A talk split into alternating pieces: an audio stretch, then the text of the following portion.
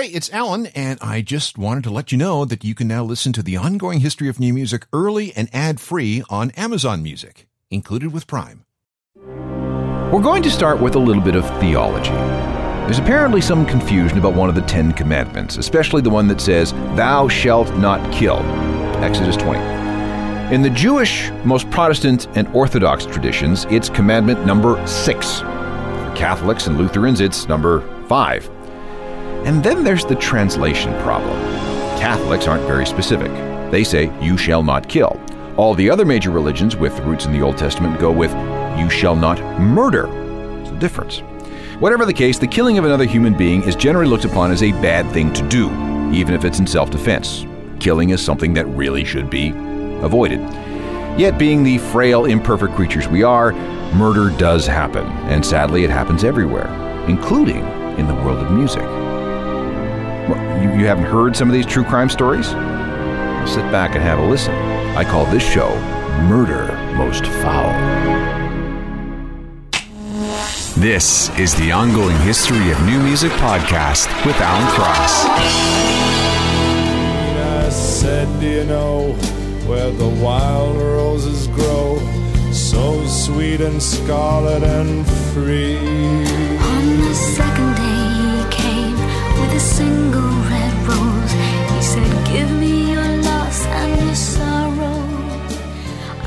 That's Nick Cave doing a duet with, of all people, Kylie Minogue.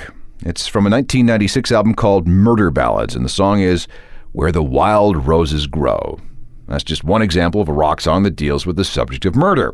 We can go back 60 years for songs like that. Tracks like Down by the River by Neil Young, Hey Joe from Jimi Hendrix, Tonight We Murder by Ministry, Killing in the Name of by Rage. Goes on and on. But those are just songs. What about real killings involving real personalities in music? Welcome again. I'm Alan Cross, and I've collected some stories of murder. Musicians and music business people are just like anyone else. They get mad or stoned or drunk and do dumb things. Or someone who's mad or stoned or drunk does something dumb to somebody else. Actions are motivated by jealousy or fear or revenge, anger, sex, power. Or someone just gets very unlucky. And in the end, someone ends up dead.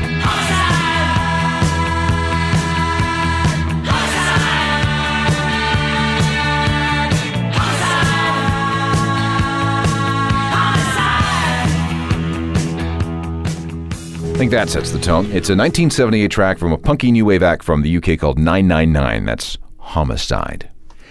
Our first story involves Linda Stein. Back in the day, Linda used to be a teacher. Then she drifted into the underground music scene in New York and ended up for a time managing the Ramones. She was also married to Seymour Stein, the founder of Sire Records, a New York record label that signed everyone from the Ramones to the Talking Heads to the Tragically Hip to the Pretenders to Madonna. He ended up as a vice president at Warner Brothers Records eventually. Linda was very much part of the scene, hanging out at all the right clubs like CBGB's and getting in all the right gossip columns. But in the 1980s, she decided that she had had enough and became a real estate agent. And she did very, very well, selling houses and apartments and condos to people like Sting and Angelina Jolie and Steven Spielberg. In fact, if you've ever seen the Oliver Stone movie Wall Street, Linda was apparently the inspiration for the real estate agent that tries to sell Charlie Sheen a place.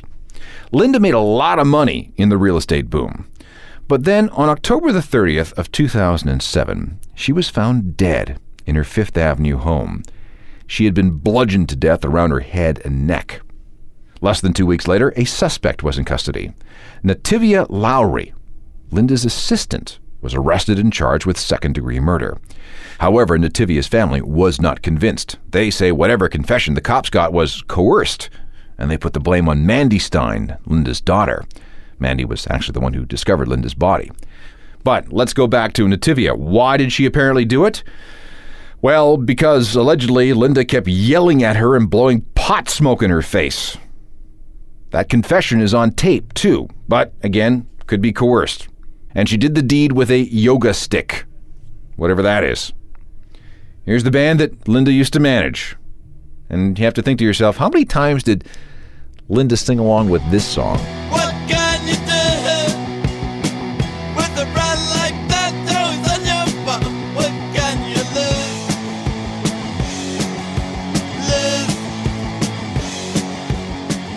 Ramones, former clients of Linda Stein, who was found murdered in her Fifth Avenue apartment on October 30th, 2007.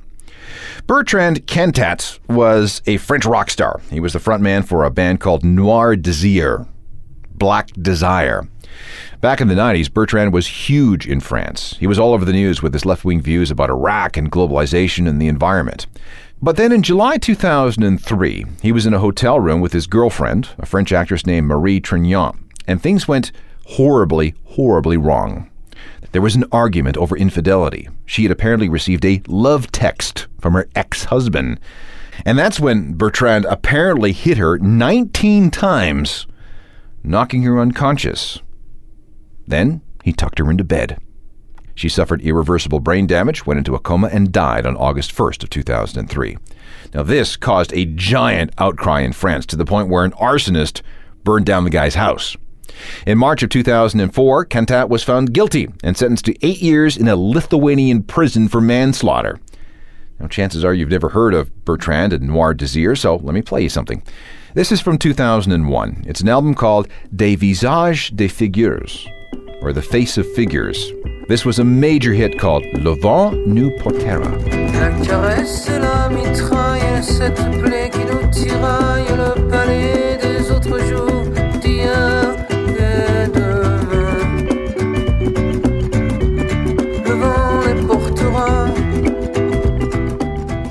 French band Noir Désir with Le Vent nous portera, which translates as The Wind Will Carry Us. By the way, Bertrand Cantat was released early from jail. He got out on October the 17th of 2007, serving about three and a half years for the manslaughter of his actress girlfriend. Back in a second with a story of another murder most foul. At first, it was just a tragic beach accident while on vacation. But later, the allegations turned to something much more sinister. The accusations of murder surrounding the death of British singer Kirsty MacColl. Welcome back. I'm Alan Cross, and this show is all about instances of murder in New Rock. Steve Lillywhite is a very famous record producer. He worked on about half of all the albums U2 has ever done. He's also worked with Morrissey and the Pogues and Simple Minds and Talking Heads and Dave Matthews and Chris Cornell and tons of others. Steve used to be married to an English singer songwriter named Kirsty MacColl, who began having hit records in the UK in 1979. She's the female voice that you hear on the Pogue song Fairy Tale of New York, you know, the one that you hear around Christmas all the time. She recorded with Johnny Marr of the Smiths, and Kirsty was known to hang around U2 recording sessions offering input and advice. A couple of her records were produced by Steve. She also wrote a couple of songs for Bette Midler and had one of her songs adapted as a theme for a BBC TV show. In December of 2000, she and her new partner, a guy named James Knight, took Kirsty's sons to Cozumel, Mexico. They were going for a holiday. Kirsty loved scuba diving, and she wanted to show her boys how it was done. I mean, Cozumel, what a great place to go snorkeling and scubaing. On December the 18th, she and the boys were diving in an area where watercraft, any kind of boats, were strictly prohibited. But just as they were surfacing from a deep dive, a speedboat tore through the area, right on top of Kirsty and her son Jamie. Now, Kirsty was able to see the boat coming and push Jamie out of the way, but as she did, the boat hit her, killing her instantly. And this is where it gets interesting. The boat was owned by a Mexican millionaire who made all his money in supermarkets. His name is Guillermo Gonzalez Nova. Although he wasn't at the helm of the boat at the time of the accident, he and his family were on board. Driving the boat was, apparently, an employee named Jose Senyam, although there are a number of eyewitnesses that dispute that. Witnesses say that the boat was going much faster than what had been claimed. It was certainly moving faster than the mere one knot that Senyam had said. He was arrested and found guilty of something known under Mexican law as culpable homicide. The sentence was two years and 10 months. However, the law also said that he could avoid jail time if he simply paid a fine. And that fine was about 90 US dollars. He was also ordered to pay restitution to Kirsty's family, but that restitution was based on his salary. The total came to just over $2,100. Meanwhile, there were whispers that Senyam got a big payoff from someone for taking the fall. Kirsty's family created something called the Justice for Kirsty campaign and began pressuring the Mexican authorities to do something. They've made applications to human rights councils. A judge in the case was found to have made mistakes in his handling of the situation. And U2 has pushed for the government to get to the bottom of what happened. So far, though, nothing. Mexican authorities have not been helpful at all. Was this a horrible accident? Or was it manslaughter? We may never know.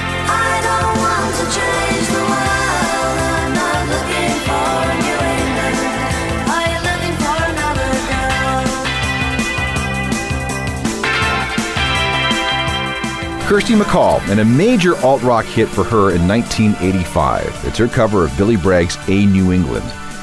If you're interested in the details behind Kirsty's death, there's a BBC documentary called Who Killed Kirsty MacColl, and there's a book called Sun on the Water The Brilliant Life and Tragic Death of Kirsty MacColl by her sister Jean. Next is the story of the death of Johnny Thunders. Johnny was one of the original New York punk rockers of the 1970s. He began as a member of the New York Dolls before creating a band called the Heartbreakers and going solo. He was an inspired guitarist. A lot of famous people say his style and attitude was extremely influential. But Johnny was also a drinker and a junkie. Heroin was his thing, but he did manage to hold his career together despite this need to be strung out much of the time. But on April 23, 1991, Johnny was found dead in New Orleans in room 37 of a place called St. Peter House. The coroner ruled it a drug overdose, but a lot of people believed, and still believe, otherwise. Steve Klasson was a guitar player in Johnny's band. He said that in his search for drugs, Johnny had become involved with an ugly bunch of locals who wanted his supply of methadone, which he had been taking to get off the smack. To rip him off, they drugged him with LSD. Then they stole his stash, and then as he was lying there all stoned, they murdered him. The evidence for this is decent too, because his room was found to be ransacked and all his valuables, his cash, his passport, his clothes, they were all gone. And then there was the matter of Johnny's body. When it was found, it was in a weird fetal position, stuffed underneath the coffee table. Rigor mortis had already set in. An autopsy was ordered, and yes, he had drugs in his system, but not in fatal amounts. They did find, though, that he was suffering from advanced leukemia, something that no one had known. The family asked the New Orleans cops to investigate again and again, but they just weren't interested. Some claim that the original police report is missing and that the coroner had a rep for falsifying autopsy results. So, was Johnny Thunders the victim of a drug overdose complicated by leukemia? Or was he killed by a New Orleans drug gang? We might never know. Here's Johnny with the New York Dolls and Personality Crisis. And you're a prima ballerina on a spring afternoon. Change on into the wolf man, howling at the moon. Ow, got a personality crisis. You got it while it was. The New York Dolls featuring guitarist Johnny Thunders, who may or may not have been murdered in New Orleans in April of 1991. Two more murder stories to go. One remains unsolved, while the other was a cold case that took 11 years to crack. This show is called Murder Most Foul. We're going through instances of unnatural deaths from the world of new rock. Have you ever heard of Mia Zapata? If you're into hardcore or the riot girl scene of the early 1990s, you may have. She was in a band called The Gits. She's considered to be a big influence on a lot of the women attached to and inspired by this scene. On July 7th, 1993, Mia left a bar called the Comet Tavern in downtown Seattle. It was about 1 in the morning. She went to a friend's place down the street and stayed for about an hour, and then she told her that she was going home. She put on her headphones, turned up her Walkman, and headed out. Sometime in the next 60 minutes, she was beaten, raped, and murdered. She had been strangled with a cord of her hoodie. A scream was heard at around 3, and then her body was found at about 320 on the 100 block of 24th Avenue South. The cops think that because she was listening to music on headphones at the time, she didn't hear it coming. So who did it? Well, that was the mystery. Mia was found on her back with her arms spread out Christ like with her ankles crossed. Was this a ritualistic serial killing? Or was it just a rape and murder? Several leads were followed up, but there was nothing. The trail was stone cold, and it stayed that way for almost 11 years. But at least someone had the presence of mind to save a sample of saliva that had been found around Mia's mouth. Maybe one day they could do something called DNA testing. Maybe. The problem was that in 1993, the technology for extracting the necessary information from DNA wasn't available yet. And even if it was, there was no way to find a match with the murderer. Bottom line is that everything just lies dormant for over a decade. Jesus Mezquia was a real Tony Montana kind of guy, one of the criminals shipped out of Cuba during the Mariel boat lift in 1980. That's when Fidel Castro made room in his prisons by putting about 2,000 really bad people on boats and shoving them towards Florida. Mezquia was an ugly dude. He had a long criminal record in Cuba, and Castro was only too happy to get rid of him. Once he got to the States, he compiled a list of domestic abuse charges. Every single woman he ever dated and the woman he married filed reports against him. He became a drifter, floating between Palm Springs, Florida, and the West Coast. And here's the kicker. In 1993, Mezquia was living in Seattle, about three blocks from where Mia Zapata's body was found. Cops knew about the guy, too. There was an indecent exposure charge and a traffic ticket. But there was nothing that linked him to the murder. By 2002, Mezquia was back in Florida, working out of Marathon in the Florida Keys as a fisherman. And after yet another domestic abuse charge, a DNA sample was taken from him. By this time, all kinds of important information could be extracted from any kind of body fluid or residue. There was also an international database that allowed law enforcement to follow up on cold cases by comparing DNA samples. During a routine check, Mezquia came up as a match with that saliva sample that had been so carefully stored by the Seattle police. In January of 2003, he was charged with the murder of Mia Zapata. And on March 24, 2004, he was sentenced to 37 years in prison for first degree murder. He maintains his innocence, but he can't explain that DNA evidence. His sentence was overturned once on a variety of technicalities, including the notion that the presence of his saliva didn't prove that he murdered Mia. But in 2009, he was resentenced to those 37 years. Let's go back and hear Mia sing. This is from 1994 and an album called Enter the Conquering Chicken.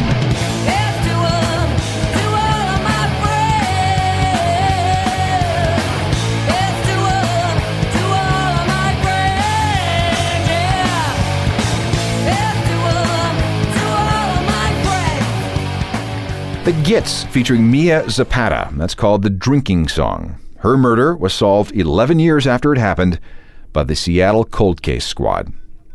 I have one final story, and this is a case that will never be solved. It's the murder of Nancy Spungen. And this is probably the most infamous murder in all of music. Nancy was the girlfriend of ex Sex Pistol Sid Vicious. She was found dead under the bathroom sink of room 100 of the Chelsea Hotel in New York on the morning of October the 12th of 1978. She had been stabbed in the stomach by a big knife, a knife owned by Sid. It was an ugly wound. She must have taken hours to die. Now, Sid claimed to know nothing about this, and many people say he was telling the truth. He had taken 20 pills earlier in the morning and had passed out completely, even though there was something of a party going on in the room and there were people coming and going all night. Sid passed out at around 3, and he didn't get off that bed until 9:30 in the morning, but by then, of course, Nancy was dead. Still, Sid was charged with her murder, but he died of an overdose on February the 2nd, 1979, while still awaiting trial. The New York cops have always been satisfied that Sid was the murderer. He got stoned, she got stoned, there was a fight, he stabbed her, he passed out, she died, the end. There are, however, a lot of people who say that's crap. There have been a number of private investigations, and a number of different conclusions have been reached. So if it wasn't Sid, who was it? The favorite suspect by most is a New York actor and drug dealer who went by the name Rockets Red Glare. He was a hanger on with Sid and Nancy, often supplying them with drugs. Here's the preferred theory. Again, just allegations. At around 1:30 in the morning of October the 12th, Nancy called Rockets and asked him to bring some drugs. He arrived somewhere after 3 and stayed until about 5. Now remember, Sid is apparently completely unconscious at this point. The autopsy on Nancy suggested that she died between 5 and 9 a.m. The police report also says that a large amount of money was missing from the room, maybe as much as $20,000. Rockets was spotted at the hotel at around 4. There were two or three people who confirmed seeing him. There's even a conspiracy theory that says Rockets sold Sid's mum a super potent form of heroin on February 1st, 1979, knowing full well that Sid would take it, OD, and die. But we'll leave that conspiracy for another time. For the cops, blaming Sid was easy. And when he died, well, case closed. Our job is done here. Rocket's Red Glare continued to be a junkie, a dealer, and an actor before he died of liver failure resulting from Hep C in 2001. His real name was Michael Morra, by the way. He can be seen playing a taxi driver in the movie Desperately Seeking Susan. He was also in the Eric Bogosian film Talk Radio. He plays himself in the 1996 movie Basquiat. And if you remember the HBO series Oz, he played a barber in a 1999 episode. And what of poor Sid? Well, he will forevermore be labeled the murderer of his girlfriend. But we'll never ever really know, will we? On that note, here's a statement from the punk rock band The Exploited. This is called Sid Vicious Was Innocent.